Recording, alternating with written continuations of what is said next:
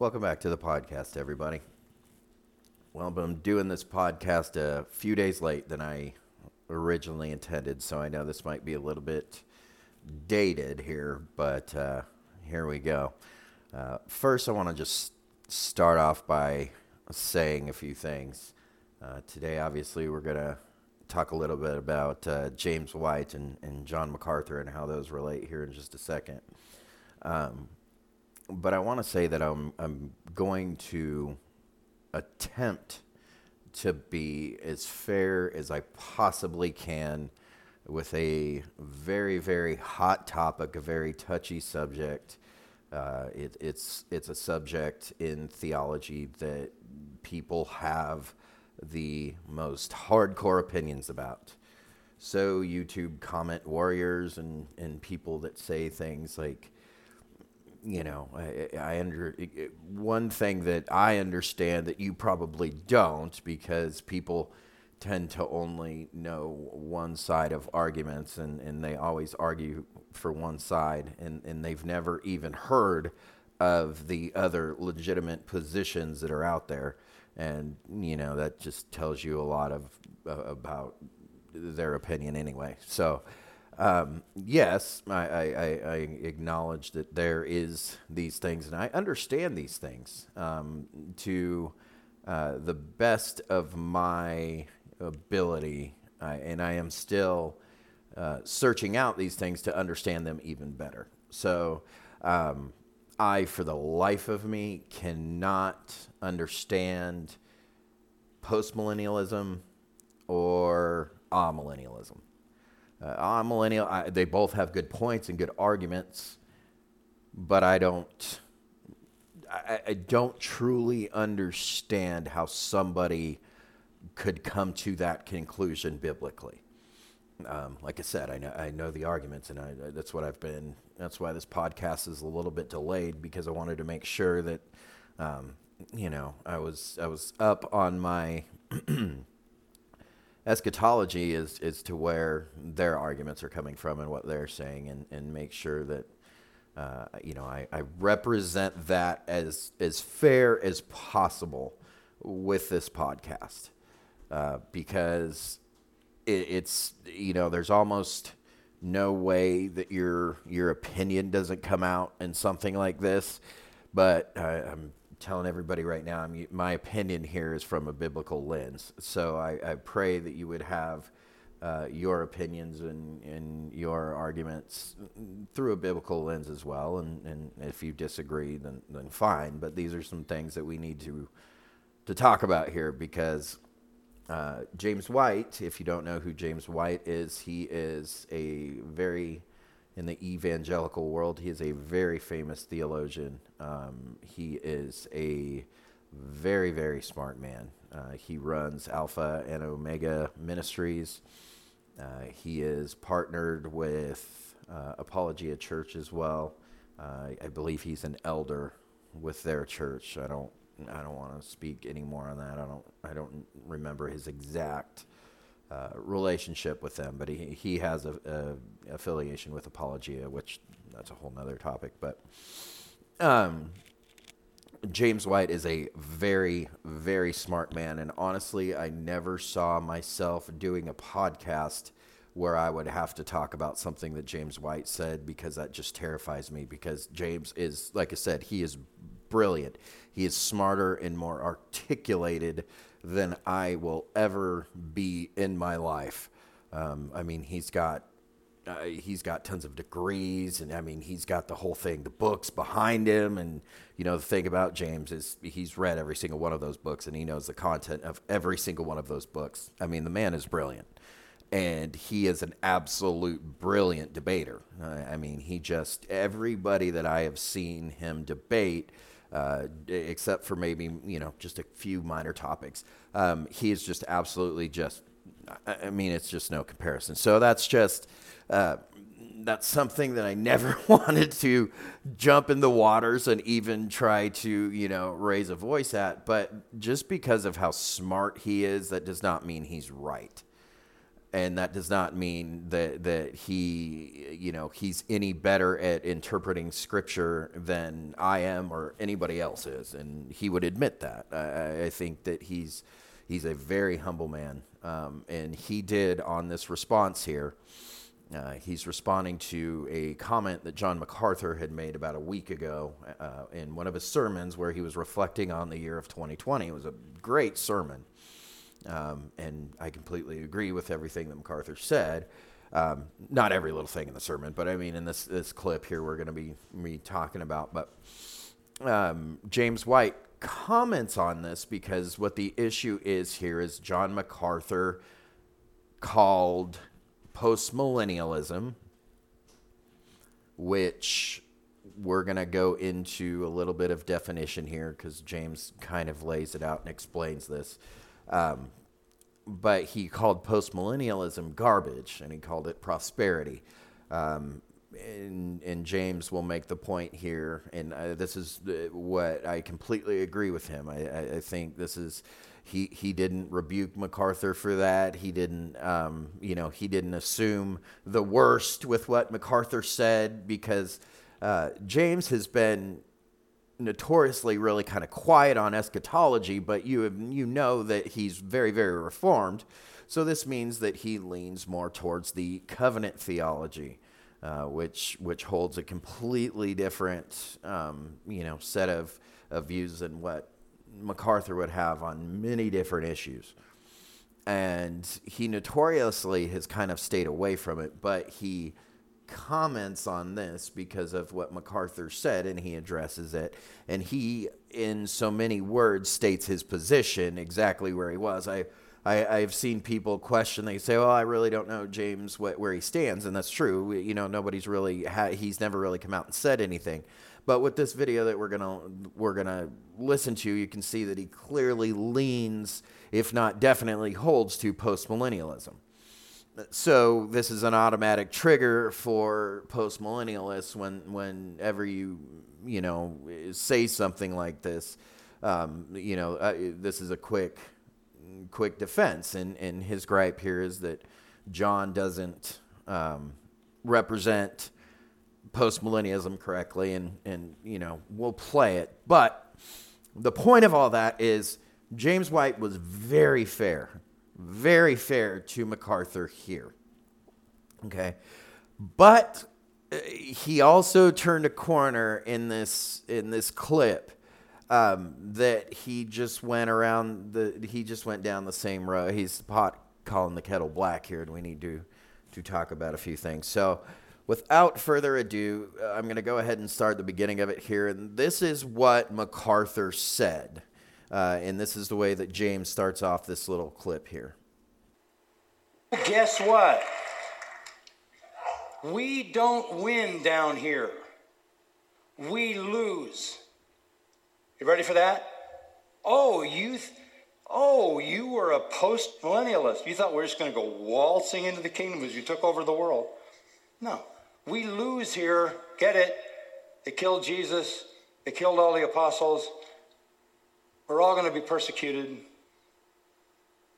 If any man come after me, let him what? Deny himself. Garbage of prosperity gospel. No, we don't win down here. Are you ready for that? Just to clear the air, I love this clarity. We don't win. We lose on this battlefield, but we win on the big one the eternal one. Okay, so there. All right, so that was what John MacArthur said. So now James White's going to comment on this, and I, I'm going to say the first the first minutes of this video I completely agree with. So here we go. I'm going to go ahead and let James talk. There's the section. So we lose down here, uh, but we win on the big one. Now, there's a lot, so much that could be said. Um, folks on Facebook and Twitter and websites. Remember when Dr. MacArthur made his comment about premillennialism and reform theology back at the Shepherds Conference? When was that? That was that was over a decade ago, maybe 15 years ago now, wasn't it? And Sam Waldron, I think, wrote a book. And again, in, in hindsight, it was useful because it made people think things through. And that's the way it should be. And that's appropriate. And I'm not saying that John shouldn't have the right to say, you know, now today, if anyone, if you disagree with me, you're saying they should be silenced. No, I'm not in any way, shape, or form. Did you see, by the way, why I choose, and if I'm wrong, somebody, if John clarifies himself and says, yes, I was equating postmillennialism with prosperity gospel, then let me know. But could you see why I sort of felt like the prosperity gospel thing was just sort of a throwaway statement that just popped into the mind and it wasn't meant to be a rational continuation of what was being said before. Okay? Maybe I'm just being bending over to be. I'll let you know. no, uh, yes, I think he was uh, comparing postmillennialism to prosperity gospel, um, but not in the way that it's defined as as we all think uh, of it, or uh, is is we evangelicals uh, normally think of prosperity gospel. You know, the Kenneth Copelands, the Joel Osteens, these things. You know, this is what we think of. No, not in that way. It's a different type of prosperity gospel, and it's. Do I think the statement was a little bit harsh? Yes. Do I agree with his statement? Absolutely, one hundred percent. I think Jesus that somebody finally said it because I have agreed with this for a long time, and I think it's it's necessary to to call these things out. Do I think it was harsh? And do I yes? And and did I say it? No, I didn't say it. I agree with it. John said it publicly, and he's got a you know larger platform than I will ever have, and and uh, you know he doesn't care, and and he stands firm in truth, and and I stand right there with him. Um, but in the way of this theology, this postmillennial theology, yes, it there it is a a a form of prosperity gospel. Because we're saying that we already have all these blessings, and Christ is currently reigning um, in, the way of the millennium, and, and, and we're taking the, the literalism out of this, and we're saying that you know these things are already happening, and we're putting all these things in the past. So we're saying that all these things are now, and these represent you know times now and then moving forward. Well, y- y- adding anything to now that's that's that's a form of prosperity. You're, you're saying here in the now. So again, that's right there. That's my opinion. I think that, that it could be argued um, by you know there is a legitimate post-millennial position that has wants nothing to do with the prosperity gospel and wants nothing and and they're completely outraged that it would even get compared to that. So uh, yeah i think it was a reckless term to use only in the way and, and and again i'm not you know going back on what i said here. I think just thinking more through it i think that the term was a little bit reckless for him to use because the we view prosperity gospel preachers as heretics and and you know James White and and people of his you know the reform parties wouldn't want anything to do with that. So and, and would deny that just as they do anti-Semitism. That's where that's another trigger word which we'll, I guess we'll get into that later. Um, you know they they will deny to the T that they are not anti-Semitic, and they would they would be offended that you would suggest that. But again, it's anti-Semitism has many different forms. Um, it's it doesn't just have to be in the way that we know it. It means that you hate Jews and you want all of them to die. That's that's not necessarily the case. I think stomping out their place in Scripture and in, in, in, that is, is, is a form of that. And and John MacArthur um, kind of believes in that direction too. So. Um, let me go ahead and let, let James continue on. But again, we can see that James was extremely fair in his judgment with what he said. He said, I'm going to choose to believe that John's smarter than that, and that's not the case. And, you know, so that, that's definitely a fair shake. And I, I, I thank him as a brother in the Lord for that, for at least being fair um, a little bit. But we get into some problems here. Too kind or something, but I don't think so. I want to believe that John MacArthur recognizes there's a difference between postmillennialism and the prosperity gospel. They're very, very, very different things. But do postmillennialists believe that you just go waltzing into the kingdom after you take over down here? Well, no. Well, yes, because you currently believe that you're in the kingdom. This is kingdom now theology. That's postmillennial theology. So, yes, you believe that you're in the kingdom now.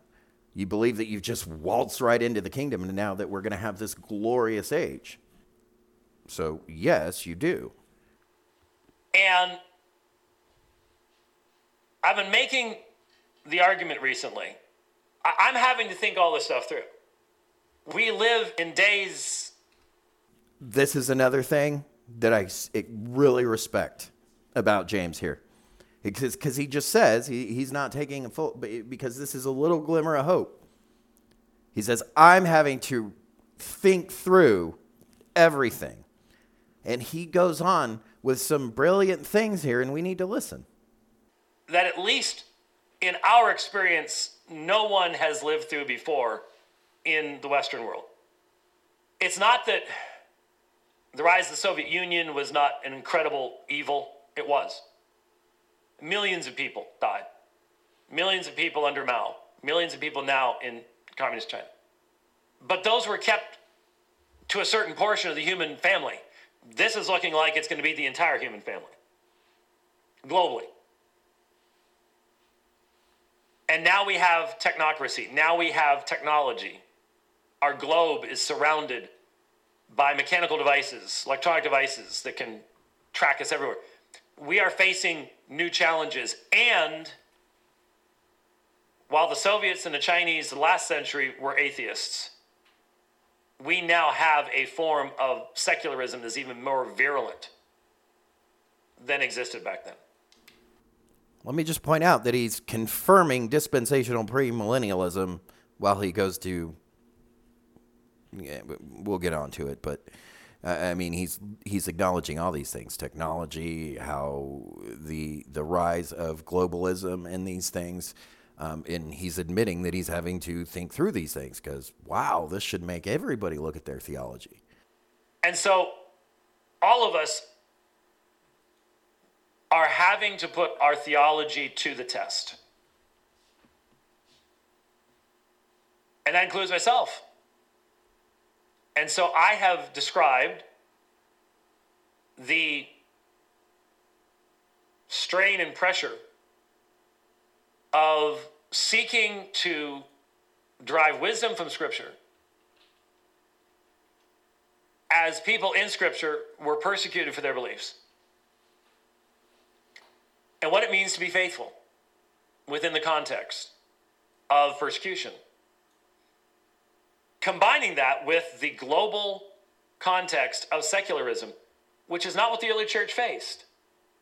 The unbelief of the Roman Empire, pagan as it was, was not secular. Darwin kicked open a door that allows a new level of inhumanity on the part of man. Really does. So, I have described one decision that we have to make, that all of us have to make. I think most of us, no matter what our eschatological positions are, would recognize that we are called to be faithful in whatever moment God has placed us. And I'm, I'm primarily talking about people who are reformed in their understanding that God actually places us in, God's actually accomplishing something in this world. If God has no decree, then who knows what in the world he's doing. Here we go. Yeah, I, I agree with him. That people of all different positions, end times positions, should acknowledge that God, us, God put us here to be faithful in whatever situation he put us in. Amen. And to grow that. Amen. I agree with you, James. But then he, he proceeds to turn this corner of this is where you want to misrepresent premillennialism. Now there's there's plenty of different open doors for people to do so, but not not to say the things that he goes on to say here. Maybe he's confused too if you're an open theist.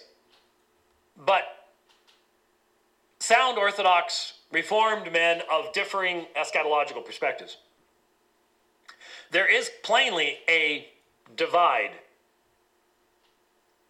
And that divide I have described as the difference between escapist and endurantist.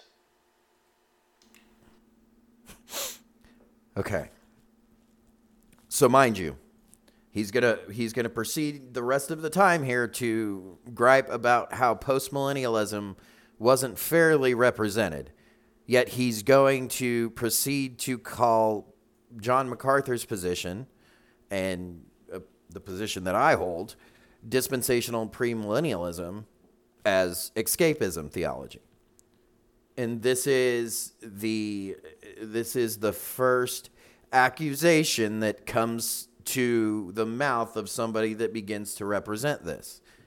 And I, I will I mean this is I will try to point out as fairly as I can the the absurdity of these these things that he's saying. Escapist and endurantist. We are either going to escape from this tribulation or we are going to endure. And there is going to be on the other side a restoration, a rebuilding that is not a part of the escapist idea where there's not going to be any of that. And so the point is yeah, no, because that's not something that we can do. But going on to what he says about the the escapists, who you you completely misrepresent this view. Nobody says that we're not going to have tribulation. I don't know one Christian, one premillennialist. I'm sure they exist out there. I'm sure there's crazy ones. I'm sure that um, you know, people could probably point to me at least 20 different examples of it that that want to put their their white you know robes on and they want to go sit on their roof and, and and are just looking for Jesus saying we don't have to do anything. I'm sure it exists, but that's not the position. Nobody really thinks that. No, there's that's not a legitimate thought. Jesus and the Gospels they tell us that we will. I mean, literally, the world will hate us and we will suffer persecution and tribulation uh, all the way through up until we, what you call, escape.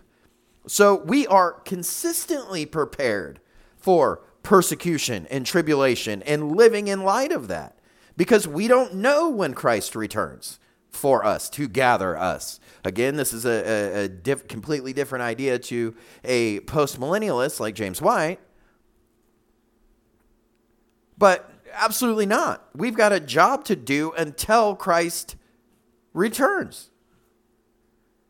So, how is that any different than, than what a, a postmillennialist would believe with, with the point that he's trying to make here? He's trying to say that the escapist doesn't teach that. The endurance, the, the, the postmillennial view, this does. I'll let him finish if you're on the escapist side, you are not thinking about how do you communicate the faith through the period of darkness that eventually leads to a period of great light. Okay. Says who? Says who? You? We have a job to do.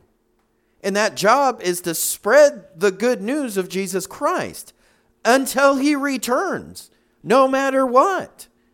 You will suffer tribulation. We will be put in prison. We will be martyred.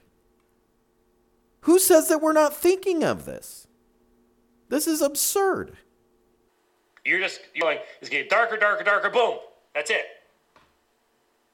Don't have to worry about the transmission of the faith, the preparation of the next generations to endure. Don't have to worry about any of that because you interpret tribulation to be something other than something that was fulfilled a long time ago. There we go. There comes the partial preterism of a postmillennialist, which says that all of these prophetic events that Jesus this basically this view says it takes all of the canon of scripture and says it was completed by 70 AD. So everything that Jesus is speaking about other than his second coming that will be will be a literal coming but not until the end of time. And that could be forever. James kind of loosely explains it a little bit here. But they take all of scripture and say it was uh, the rest of it and say that the the the tribulation and all of these things, this was all to the Jews and it was fulfilled with 70 AD. So he's saying that that's that's tribulation other than something there.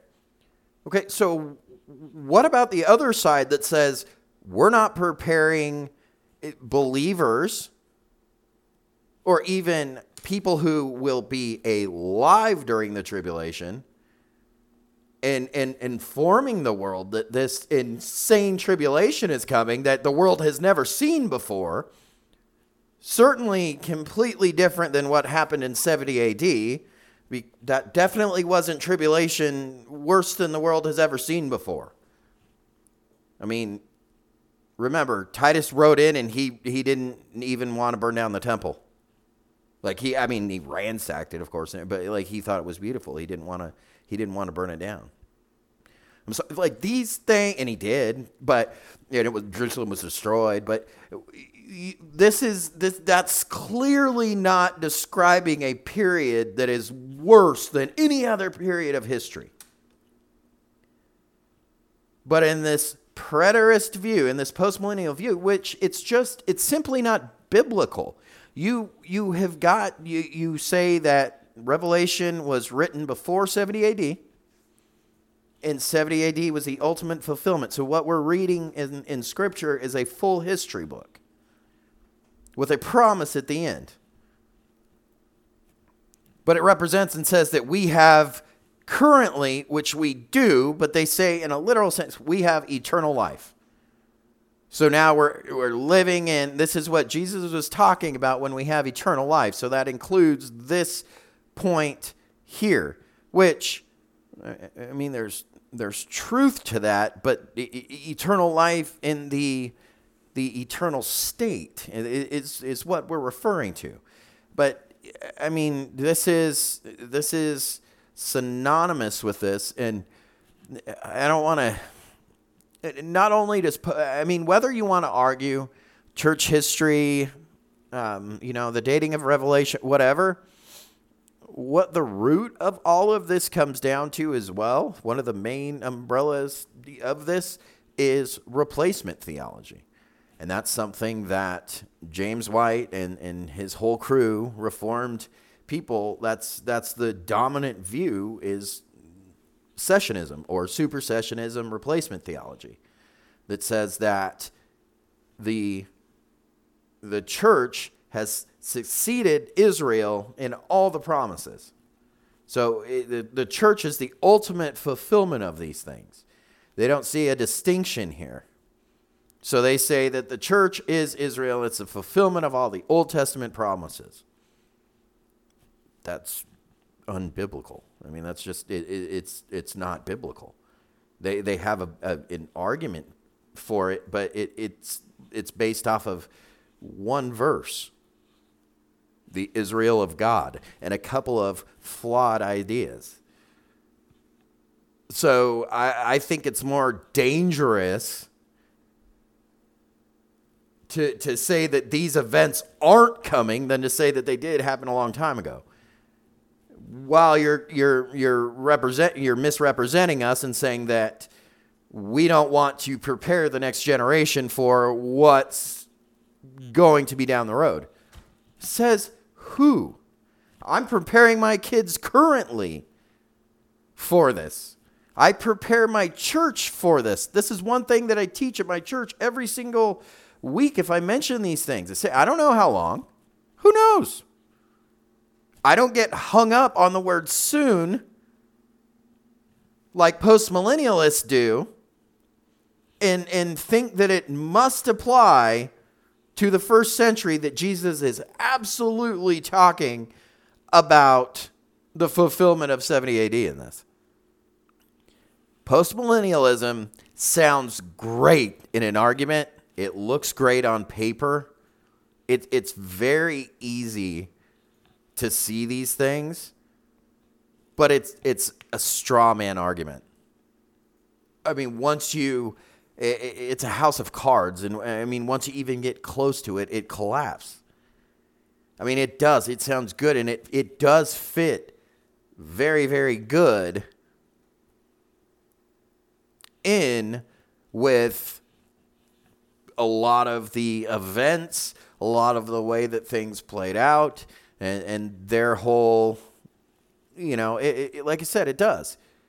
But come on, don't, you know, that, that, that, again, this is just something that's absurd. And this is something that postmillennialists tend to do. They want to say that we, misinterpret things and rep, you know they we misrepresent them but then you're misrepresenting us okay? We're not misrepresenting you by saying that you believe that the kingdom is now.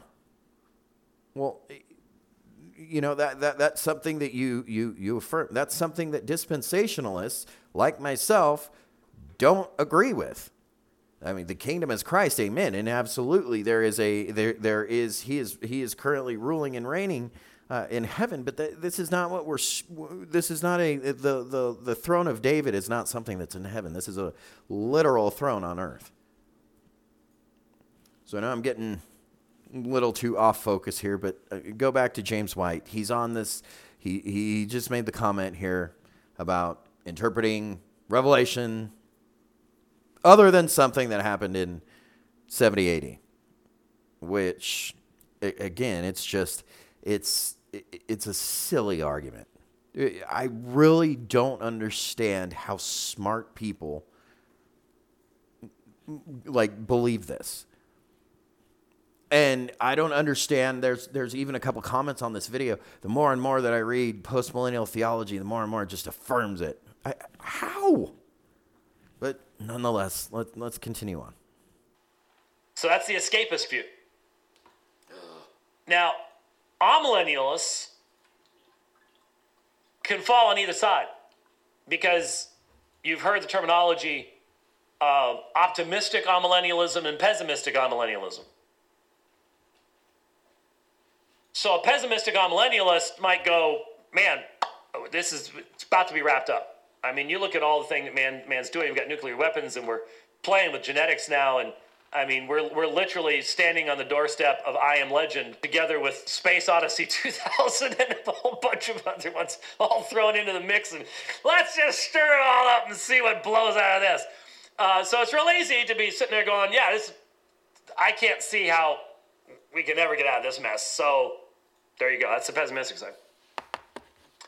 The optimistic amillennialist uh, says, hey, it's been dark at times in the past too.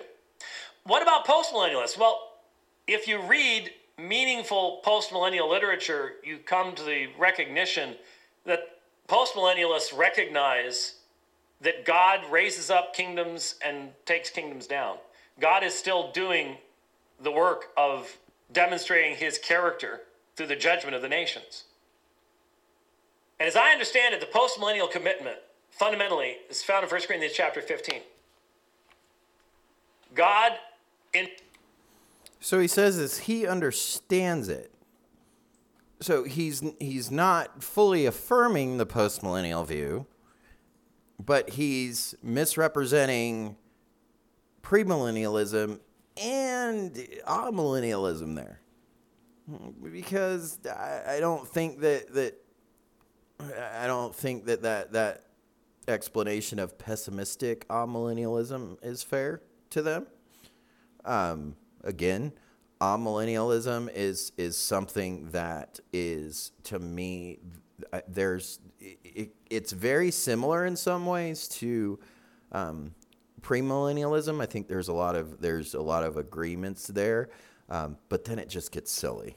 It just gets ridiculous. Like believing that the thousand year reign is is something that you when you die and go to heaven, you know, that Christ is, is ruling in the millennium there.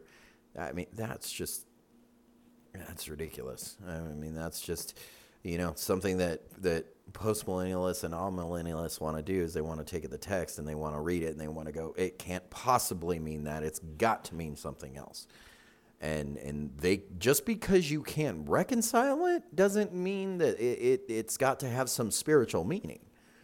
Um, uh, you know, I understand for reform, you know, because I, I lean to understanding the reform side more than anything.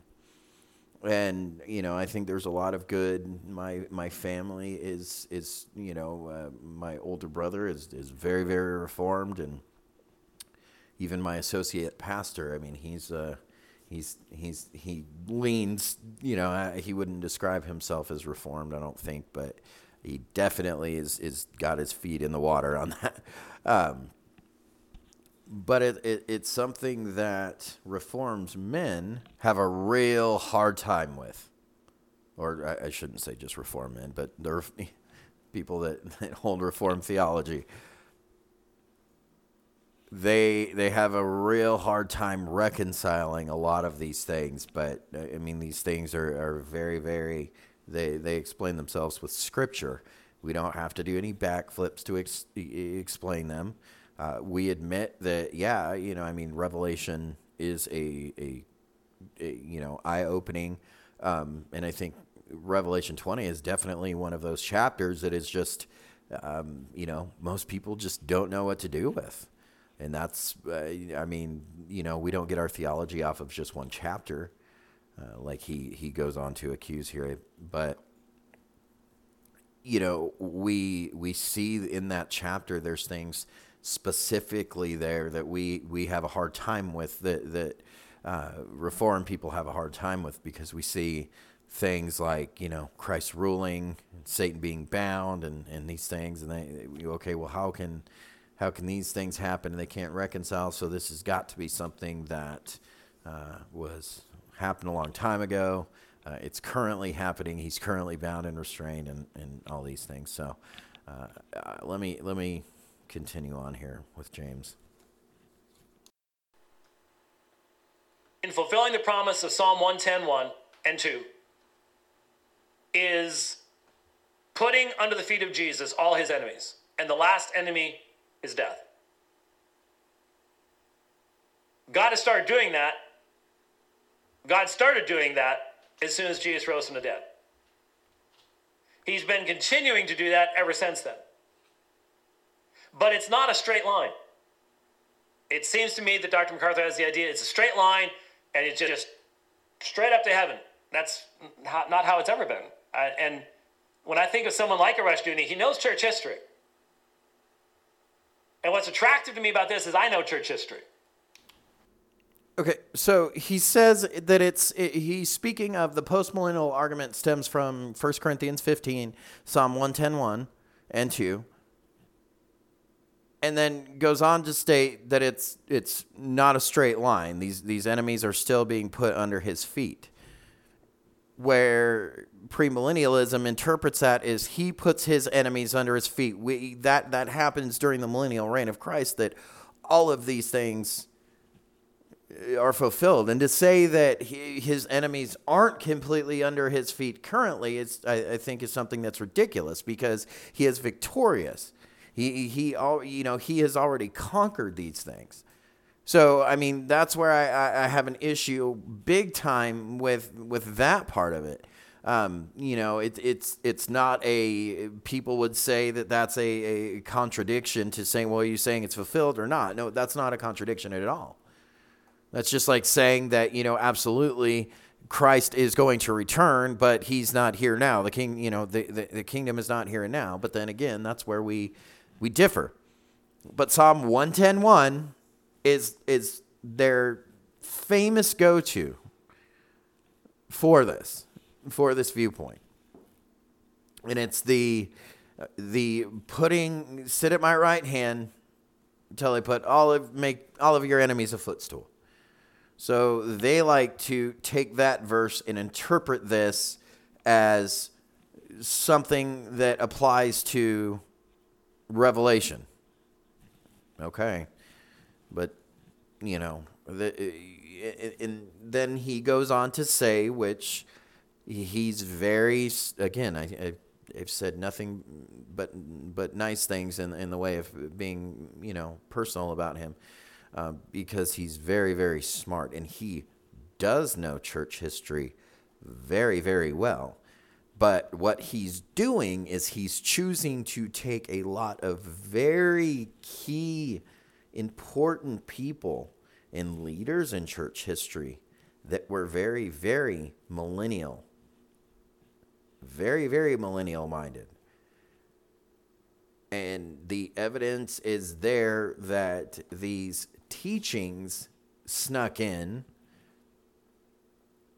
I mean, this has been something that even the apostles were dealing with. But these teachings snuck in from among us, destructive heresies. Not saying that postmillennialism is a, a, destructive heresy, but these things snuck in and these things came in and these things brought these understanding. I mean, this is this is very clear. I mean, this is exactly um, you know, you're you're discarding the words of Irenaeus, and, and they roll their eyes whenever you say that. Um, some of them even use Irenaeus, and they say that it's that premillennialists misrepresent Irenaeus. Um, but again, that's not. You know, he knows that that's not true, and he knows that there is a a strong, legitimate case for this, and for some reason, he chooses not to believe that clearly.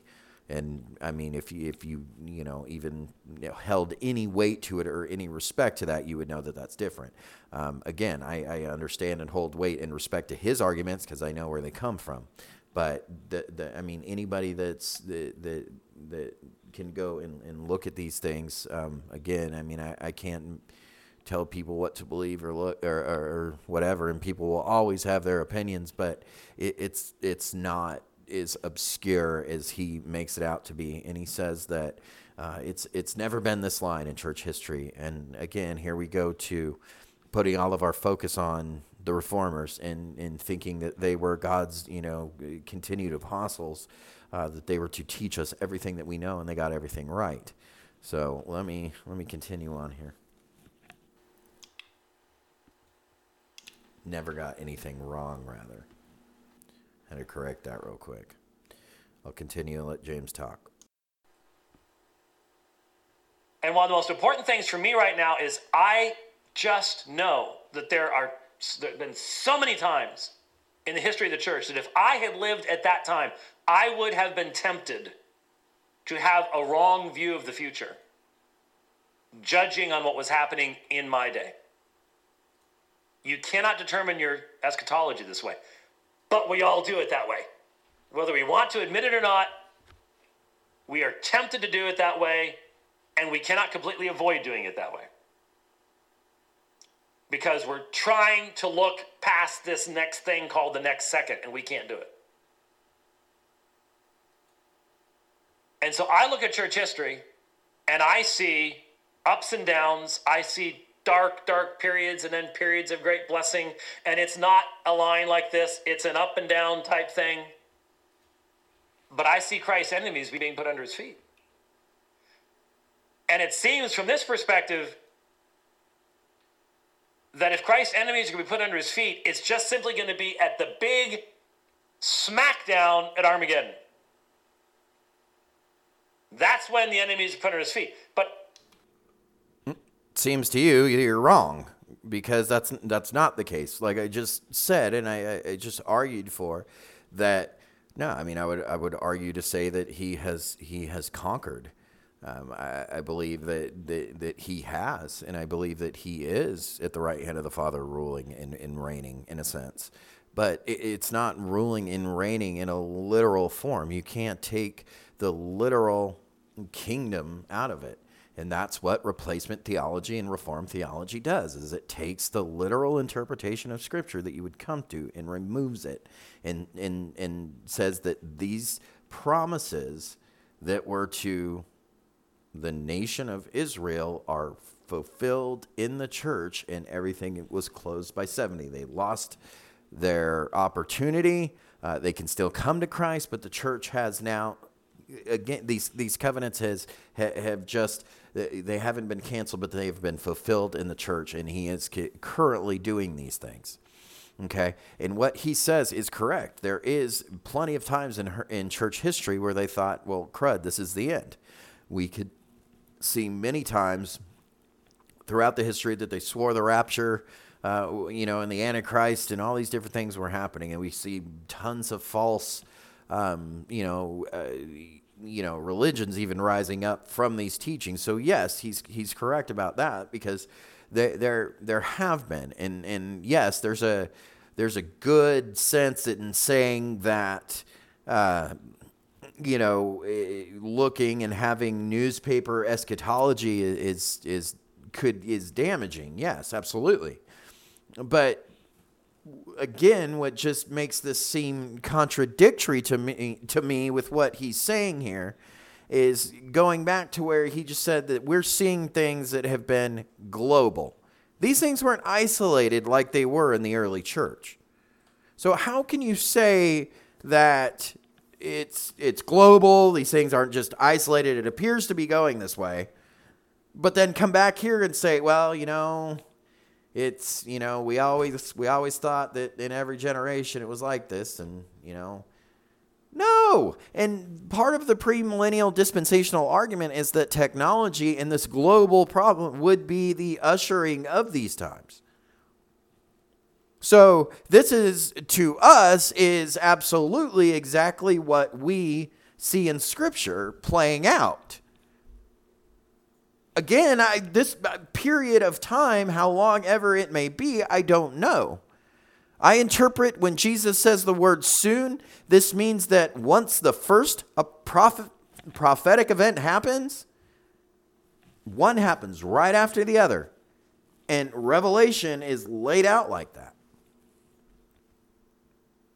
And soon, in a sense, that yes, this is the last advent of human history in this sense before the, the kingdom. So let me, we'll continue on. Most of his enemies are not nations or tanks or things like that. They're systems of thought. And do you really subjugate a system of thought by just simply wiping out everybody who holds it? Or do you put those enemies under the feet through the defeat of that system. What if we're going into a really dark period that may last for generations? I think scripture is clear in saying that all of this gets wiped out because, you know, like Paul says, on account of these things, God's judgment is coming. I, I, it's just how I see it, but I mean, maybe I'm missing something, James. What if we're going in a really dark period? There's no one alive today that will actually see the end of this dark period. Ooh. I agree with you. That could very well be. Oof. Oof. Of course. Absolutely. We are going into a dark period. That's hard to even think about. But what if we are? Does any of that change the truthfulness of the Christian faith? For a lot of people, it, it does. And that's somewhat of a problem. Who? I, I, I don't know who yet. My commitment is that I want to do everything I can. And we may have to do it secretly, we may have to do it underground, we have to do it through the church. We have to do it through teaching our children and our grandchildren. But I want to communicate the truth that Jesus Christ is Lord. And what? Amen. A hundred percent agree with you. We are in a hundred percent agreement. We might have to do it underground. We might have to do it this way. Absolutely. But that means in all of its glory and the fact that mankind, in all of his wisdom, dig as deep as you want. All you're going to find is the more you learn about how we exist, what the universe is around us, it's all going to end up reflecting the glory of Jesus. He's the creator, He's behind it all. How do I communicate that? How do I pass that down? So they can look back and go, there were those that God used to safeguard, to safeguard the faith. That once for all delivered to the saints' faith.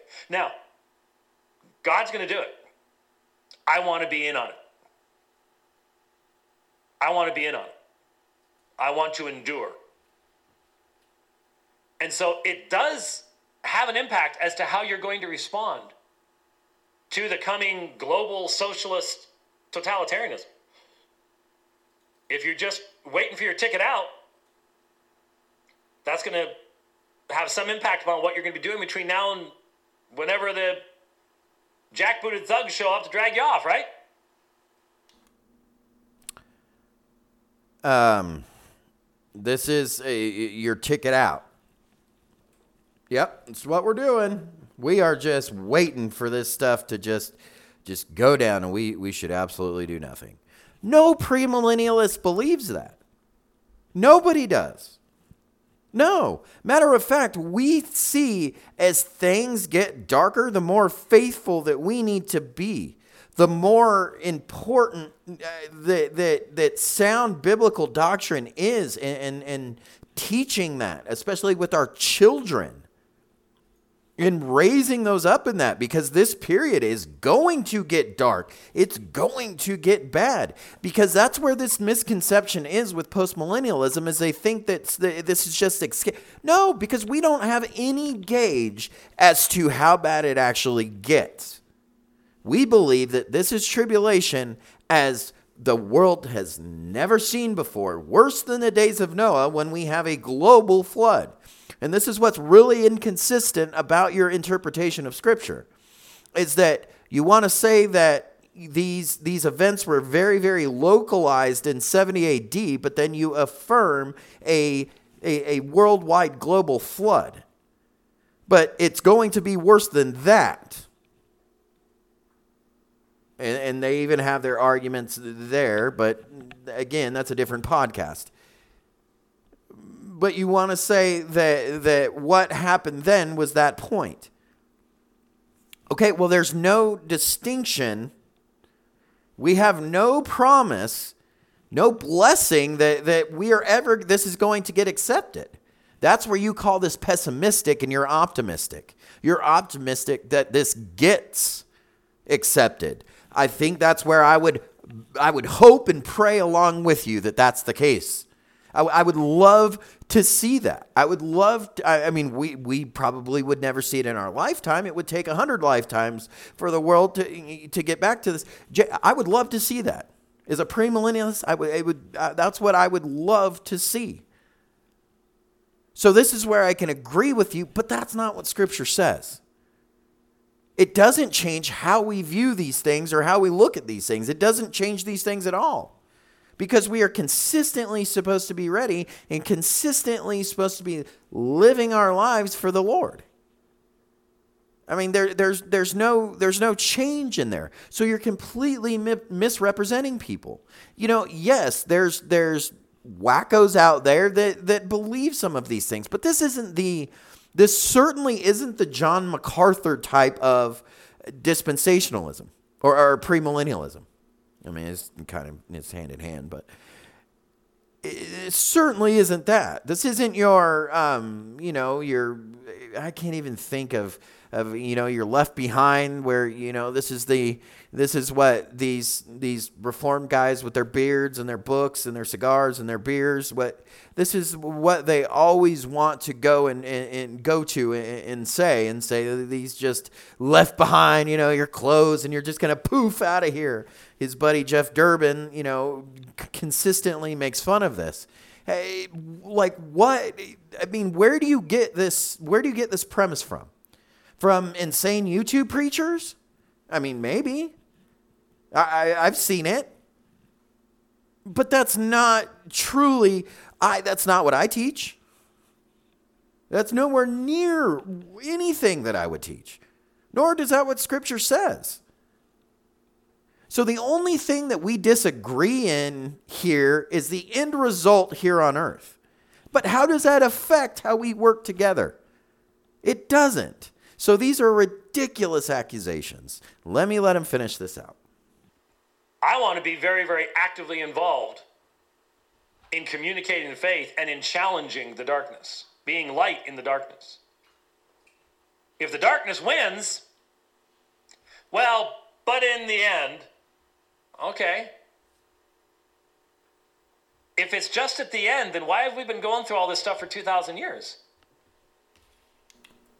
All right, I keep stopping this. So forgive me, everybody. I know that I've said that I've let him finish it out four times and I keep stopping it. The full link to an uninterrupted, uninterrupted version of it, which most of you will be interested in, will be posted along with this. So you can listen to it there without my interruption. So forgive me for, for saying I was going to play longer segments of it and stopping it. Um, you know, I do have on my notes here moments that I wanted to stop, uh, but I know that I've stopped a little bit too much. So I was trying to to establish which which of those that I'm going to do and which ones that I'm not. But I, I, I have to address this. This he goes back to a dumb elementary argument. Well, things have always been this bad. It's always uh, come on, dude. You can't say these things underhandedly and then just and then you just affirmed at the beginning the rise of this global and you know these different things that that we're seeing. That's extremely inconsistent. So it's like you almost like your heart like this is where i believe he's torn. And and i'm praying for him that god would open his eyes to whatever whatever he would have him him need to be at. I mean, I don't, this isn't, you know, I'm not tearing James down. I'm terrified to do that. Um, but like I said, I mean, that, that just because of his, ex, his experience, his degrees, his books, his, his cool white goatee and his bald head, this, I mean, this has, doesn't make him right. Um, because he has a cool fancy computer and, and all these things. I mean, this isn't, it doesn't make it eh, more valid um, than than Scripture. It, his opinion doesn't matter. That does not mean that he can't be wrong. And again, I know that James is humble enough to admit something like that. But you, you're you're going back and just making a really really dumb statement with this stuff. So let me let me continue on. I'm glad that Christ is still gathering his elect. Amen. So am I.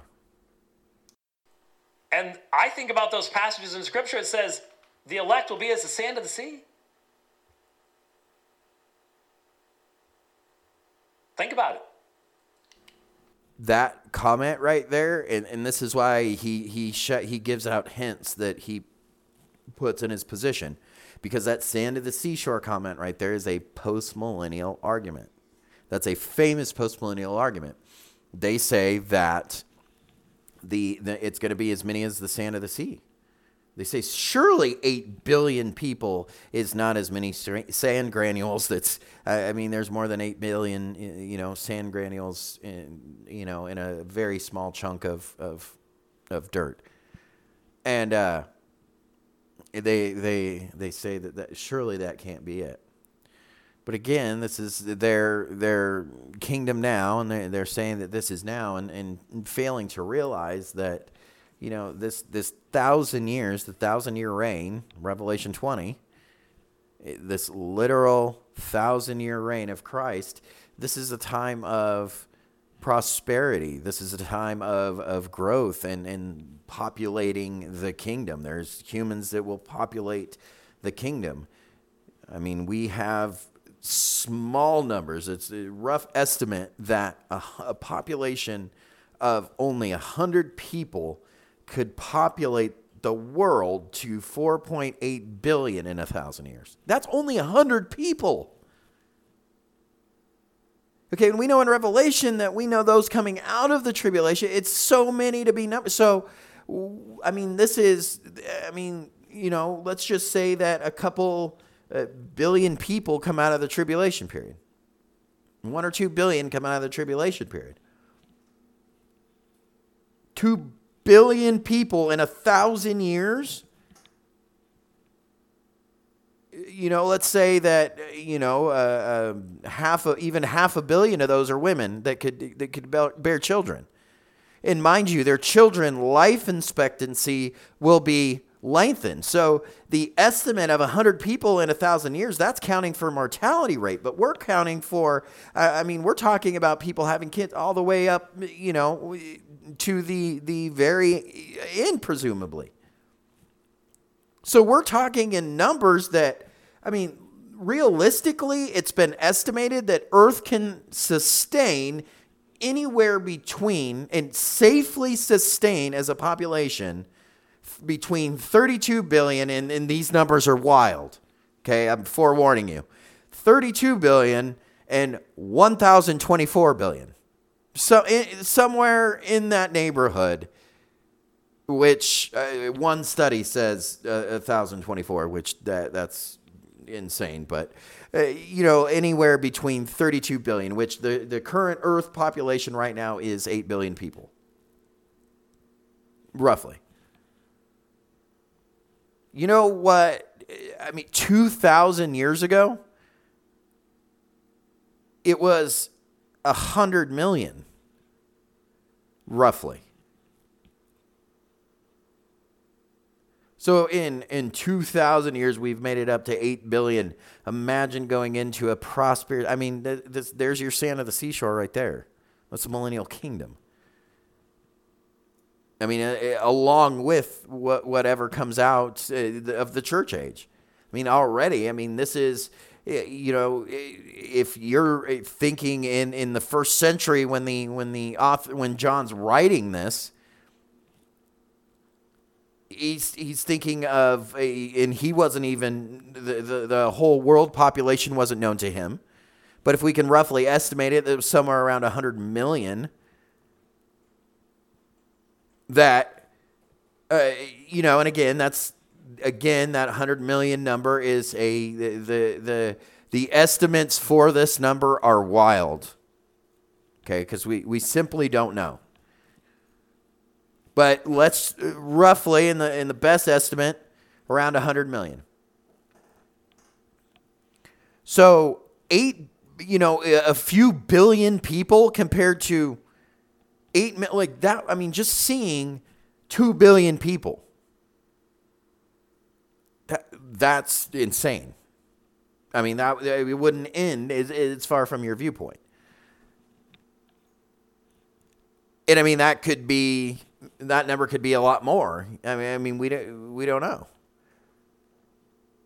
But that's just one of those little common arguments there where he kind of states his position on this which okay, if you want to use that verse as saying that the earth is going to last for thousands and thou, you know tens of thousands of years before Christ's return, it, I don't think that it, that's where I think that that closer look at things like this this just is a house of cards. But I mean, that's that's where my you know my opinion on little things like that come in. But um, I mean, that's just a ridiculous argument. So continuing. Think about it. So I just want to respond. That's not that's not an accurate representation of postmillennialism. First of all, and secondly, giving your life for the gospel is not losing it's winning. And it's winning down here. So I know what he was talking about, but I don't think that's the biblical way of looking at it. I really don't. And so your eschatology does have an impact. No, we we do lose down here. I mean, you you just affirmed tribulation and dark periods. That's not winning. You're just saying that there's a, a glorious, um, you know, that there's there's light at the end of the tunnel for us here on Earth, and that that's just based off of of putting all of these things that Jesus said in the in in, in 70 AD as as far as is blessings, and this is exactly MacArthur's point where it's he says that this is prosperity and this is garbage.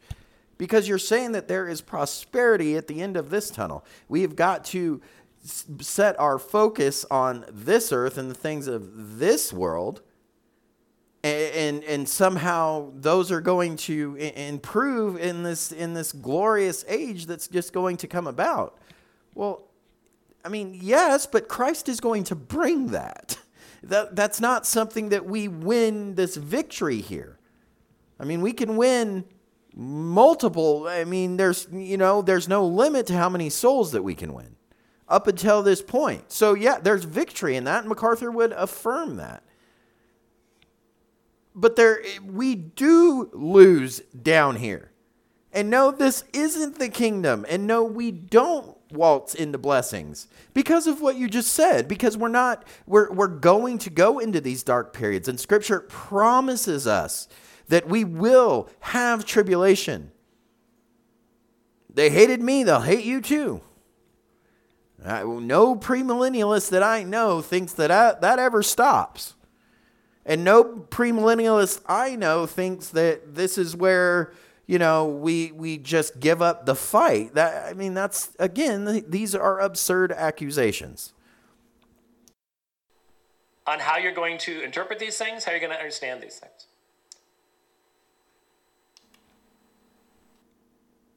Well, that was quite um, uneventfully the end of the clip.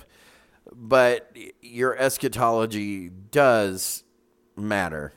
And it, does change the way that you look at these things. And this is something that I always try to to communicate because I think that there's I think that there's empty pursuits that Christians can get caught up in in this world that that that hold to this and to to holding that you think that you're you're in the kingdom now and that he's reigning the, the from the Davidic throne currently is is just complete you're I mean you're completely ignoring uh, I mean all of the Old Testament prophets and, and promises to the nation of Israel that were to be fulfilled and are going to be fulfilled. You have to just trash those. And if that's what you want to do, then then so be it. But it don't I, I, don't think that this is a, a proper uh, even uh, judgment of of premillennialism either. And and to say that you're you're gonna you, he didn't represent that correctly, and then you proceed to do the same thing. I mean, this is something that we um, as Christians really shouldn't you should try to avoid. I mean, I know it's it's hard when we don't intend to do these things, and I don't I don't believe that James uh, intentionally did this, but this is where the Reformed crew does have tendency to you know they, they just pass everything off i mean it's you can go on Apologia's uh, church's website now and, and watch any Jeff Durbin video that's out there, and he makes fun of premillennialists consistently, and he consistently misrepresents the viewpoint. He he doesn't give it one slight bit of a fair shake. I mean, there's nothing at all. I, I think that that's that's just absurd. I mean, I think I agree with more things that that James said than than disagree in, in the way of what our duty is here and things that we have to look forward to and things that we have to do. And so does MacArthur. There's uh, there's no way that John believes that you're going to lay down and not do anything. I mean, he's one of the most active busy men on the planet. Um, you know, I mean, he's the one that's been preparing to go and start a prison ministry throughout this whole COVID deal. He's like, I'm not going to stop preaching. What? Because just because things are getting, you know, whatever, perceivably bad and all the, I'm not going to stop doing what I'm doing. If I have to do it from prison, I'll start a prison ministry.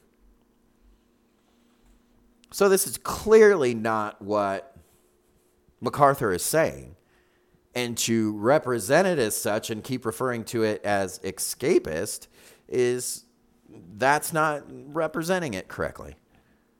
We escape the tribulation that the world has never seen before in, the ways of, of just God's cataclysmic wrath being poured out on all mankind. Um, you know, all, all the worst parts of, of Revelation from Revelation 4 to 19. I mean, you know, absolutely spared from that. But that doesn't spare you from from being persecuted. That doesn't get, that doesn't put a date on when these things happen. That doesn't mean we go on our roofs and wait for Jesus. Uh, absolutely not. No, nobody thinks that. So that is my comments on on both of those. I again, I, I very much appreciate James. I do. Um, I, but I think it's time that we start. And I think that I, I stand firm with MacArthur on this. This is this is you know garbage. Um, replacement theology is simply not biblical. Uh, not not only you know we you can sit and, and argue these these points that you're trying to apply these things to different events here, but at the root of this is replacement theology, which doesn't hold any weight whatsoever. And this is what gets left out a lot of these arguments. And replacement theology is a false teaching, it's a dangerous false teaching. And, and this is something that all of 99.8% of Reformed theologians hold to replacement theology saying that the church is the continuation of the promises to Israel. And it's it's simply just a, false teaching, and it's it's dangerous, and it's time to call these things out. And um, you know, I mean, you you can't get kingdom now and and all of these things and these this Christ currently reigning on on the throne of David. You can't get all of that stuff without replacement theology and so that's what makes this version of this prosperity and and garbage. And it does. Um, not to say that there isn't a biblical position that they try to make for it but you you're you're pointing you, you can't other than other than going to church fathers different opinions you you can't make a legitimate case out of scripture out of it is to where a, a clear and plain read of scripture will lead you to premillennialism every single time and that's a controversial statement but I mean, it is what it is. It's not, I mean, even if you don't believe in a rapture, Christ's millennial reign on earth is, is specifically laid out in specific detail in Revelation 20 and all through Isaiah. Isaiah chapters 2 through 35. It's literally the Lord's future reign. And even more, and there's even more in Isaiah. But we have this in, in all the Old Testament prophets sum this all up in, in this. So, I mean, denying the, I, we, we, we can't deny these things, and denying these things is false. Um, am I going to put a false teacher label on on James White? Absolutely not. I would not dare. But absolutely, this is a false teaching, and he and he is, um, you know, I, I, believe he believes what he believes because he's very smart. Um, but he he is teaching a false teaching. So um, I don't, you know, there's whatever that that that means to whoever the, is listening at this point. You can you can take that to mean what, whatever you think it, it does. I'm not condemning him. I'm not calling him a false teacher. I'm not presuming anything like that. I'm just saying straight up what it is. And uh, again, I stand with MacArthur on his comments uh, to where I, I normally, when it comes to premillennialism or especially dispensationalism, uh, I, I kind of differ from MacArthur in many different ways. Uh, but, um, you know, in general, he's known as a leaky dispensationalist and premillennialist. And in general, I agree with most of the things that he says. And definitely in this, I agree with him. So thanks for listening, and we'll see you guys next time. I'm sure I'm going to have to uh, revisit this issue again. So talk to you then.